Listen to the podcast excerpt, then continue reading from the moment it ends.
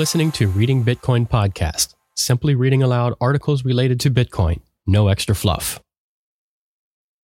This podcast contains no advertisements. We are fully supported by donations from listeners like you. To donate, we proudly accept Bitcoin and Lightning Boosts through any Value for Value Podcasting 2.0 app, or you can visit our website at readingbitcoinpodcast.com for more donation options.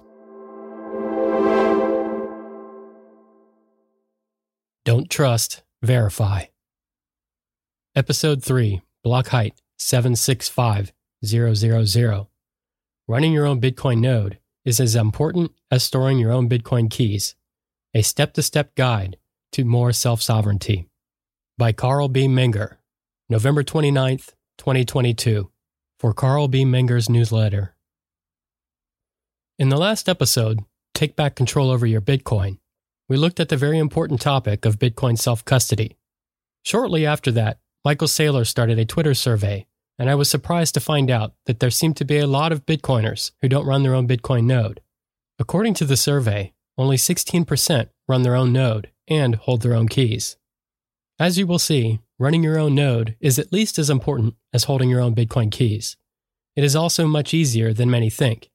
In this episode, I will explain why it is important and how you can do it without barely any technical knowledge. I have to admit, though, that I am not an expert on the technological side myself. I am sure that there are countless other, maybe cheaper and easier, ways to run a Bitcoin node. I'll show you my non techie version. At the end of the day, we will all try to do our part and learn from each other. Quote, Come on, who would not run his own bank for $200? End quote. A Bitcoin node. A key feature and a main value proposition of Bitcoin is that you don't have to trust anyone to use the network. The basis to make it happen is information, more specific, distributed information. A trustless system only works properly if everyone has all the information of the network at all times. Only then is it possible for network participants to verify all network activities themselves, independently of trusting others. To endure this, there are so called Bitcoin nodes, a Bitcoin node is nothing more than a computer running a special Bitcoin software.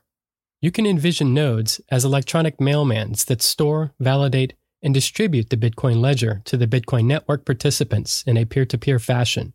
This allows each participant to check in real time whether the Bitcoin network is working according to the established rules, and all players of the network play by those rules. Besides storing the entire blockchain and distributing it to the network participants, Bitcoin full nodes also validate each block and each transaction before adding them to the Bitcoin blockchain, thus serving as arbiters of the Bitcoin network, setting and enforcing the rules about which transactions and blocks are valid and which are invalid. As we will see, with running your own node, you contribute to the greater good, but it is also self serving. The following reasons are not conclusive, but in my opinion, very important.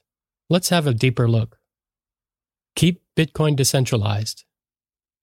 Because each Bitcoin full node has the entire Bitcoin blockchain stored, another node means another copy of the Bitcoin ledger and a further distribution of the Bitcoin code. The more individual copies exists, and the wider those copies are spread around the globe, the harder it is to turn Bitcoin off. In fact, in order to kill Bitcoin, every single copy of the Bitcoin ledger must be destroyed. This means that your copy alone, your node, could carry the idea of Bitcoin forward if all other copies were burned. In this context, I always have to think of the book burning by the Germans in the Second World War, where numerous literary works critical to the Nazi ideology were destroyed forever. A copy beyond the reach of the people in power would have been enough to allow the idea expressed in the books to live on. With your own node, you yourself guarantee that the Bitcoin idea will be carried forward. Each node therefore counts. One node, one vote. In the Bitcoin network, every participant is treated equally, regardless of status or Bitcoin ownership. Nodes ensure compliance with the rules in the Bitcoin network. You vote with the version of Bitcoin software you are running on your node. In the event of disagreement, the majority principle decides. The more Bitcoin nodes there are, the more difficult it is for bad participants to assert themselves and change the network rules against your will. It also makes it therefore less vulnerable for fraudulent actors to harm the network by running fraudulent software. For example, if a group of quote unquote powerful people band together, as they did in 2017, and decide to try to change the rules of how Bitcoin works, for example, by increasing the block size. You can choose to not upgrade your node to the new changed code. This will result in a pool of people running the unchanged Bitcoin core code and a pool of people running the changed version, a fork. This is exactly how Bitcoin Cash was born. If you weren't running your own node at the time, you had no voice in this war. Imagine if your wallet might have been connected to a node that changed to the new version and now runs Bitcoin Cash, and then someone might have paid you in Bitcoin Cash instead of Bitcoin. Thus, you might trade goods in exchange for coins that you didn't want in the first place. Don't trust, verify. All information of the Bitcoin network is stored in the Bitcoin ledger, which in turn is stored on nodes. One therefore needs a Bitcoin node to access this information. If you do not operate your own node, you are again dependent on a third party that operates a node and provides you with this information. You trust this node that the information provided is correct. Above that, with connecting your wallet to another node, personal information can be compromised. For example, when your wallet tells you your Bitcoin balance, it asks a random public Bitcoin node what balance each of your addresses contains. It then gives you the results, and you see your total amount of Bitcoin in your wallet. But you don't know if that amount is true or fake. In exchange, this third party can also receive private information like your transaction history or your IP address, your physical location, all of your current and future addresses you'll use within that wallet, your Bitcoin balance, and your financial counterparties. And yeah, I'm pretty sure that there are nodes run by surveillance companies and or governments. Be your own bank. But that's not all. Every Bitcoin transaction needs to be distributed to the Bitcoin network so that the transactions can be validated by other nodes and included in the blockchain. Those nodes check, for example, if you have enough balance in your wallet to prevent double spending or similar. This also means that if you don't run your own node, you will have to rely on another node to propagate your transaction across the Bitcoin network. The third party could even block your access to the Bitcoin network altogether by not forwarding your transaction to other nodes at all. You can imagine the whole thing like this. In our traditional financial system, we rely on banks.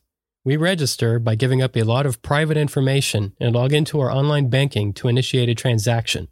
Before the bank approves the transaction, it checks it against certain criteria. If inconsistencies arise, the bank can block the transaction by not forwarding it to the financial counterparty. Your position in the Bitcoin network is similar if you do not run your own node, because you are reliant on someone who is running the node to publish your transaction to the network. As we have seen, like self custody, running your own node is also a very important step to become independent of third parties. Unfortunately, many still think that running a Bitcoin full node is complicated and requires deep technical knowledge. This is not the case. Okay, now I want to stop right here. This particular section of this article includes all of the information regarding step by step process to create your own node. Doing step by step articles like this uh, in this particular section does not necessarily translate well and is probably more useful as a textual form. I would suggest that you go directly to the article the link is in the description, and there you can find the step by step process, including the acquisition of the hardware itself, the software, and loading it all and getting the whole node set up for you. Congrats, you now run your own bank, and no one can hinder you to broadcast or receive transactions from the Bitcoin network. Besides that, you also contribute to the broader distribution of the Bitcoin ledger. Welcome to the Running Bitcoin family. The end. In the end, unfortunately, it got a bit technical, but you can find all the information about the individual Bitcoin node software providers and how to connect your node to the wallet on the various provider pages. My goal was to show you the importance of running your own node and give you an idea of how to do it step by step. Reach out if you have any further questions. I will try my best to answer them. As usual, comments and feedback is always appreciated. That's it for this episode. Thanks for reading and see you hopefully in the next one. Until then, remember running Bitcoin matters. Be critical, be informed, be prepared. Carl B. Menger. Any important links related to this episode, including the original article, plus links to the writer or writers, are found in the show notes. Reading Bitcoin Podcast is exclusively supported by donations from listeners like you. If you feel you have received any value from this podcast, we greatly appreciate any amount of contribution you feel it is worth. Even if you cannot donate, please consider sharing this podcast with others. You can donate via Boosts on a Podcasting 2.0 app, or you can visit our website at readingbitcoinpodcast.com for more donation options. If you have suggestions for articles we should consider reading for an upcoming episode, please contact us via our website, or we can be found on Twitter at Reading BTC. Thank you for listening to Reading Bitcoin Podcasts. If you're not already, please subscribe and tell others.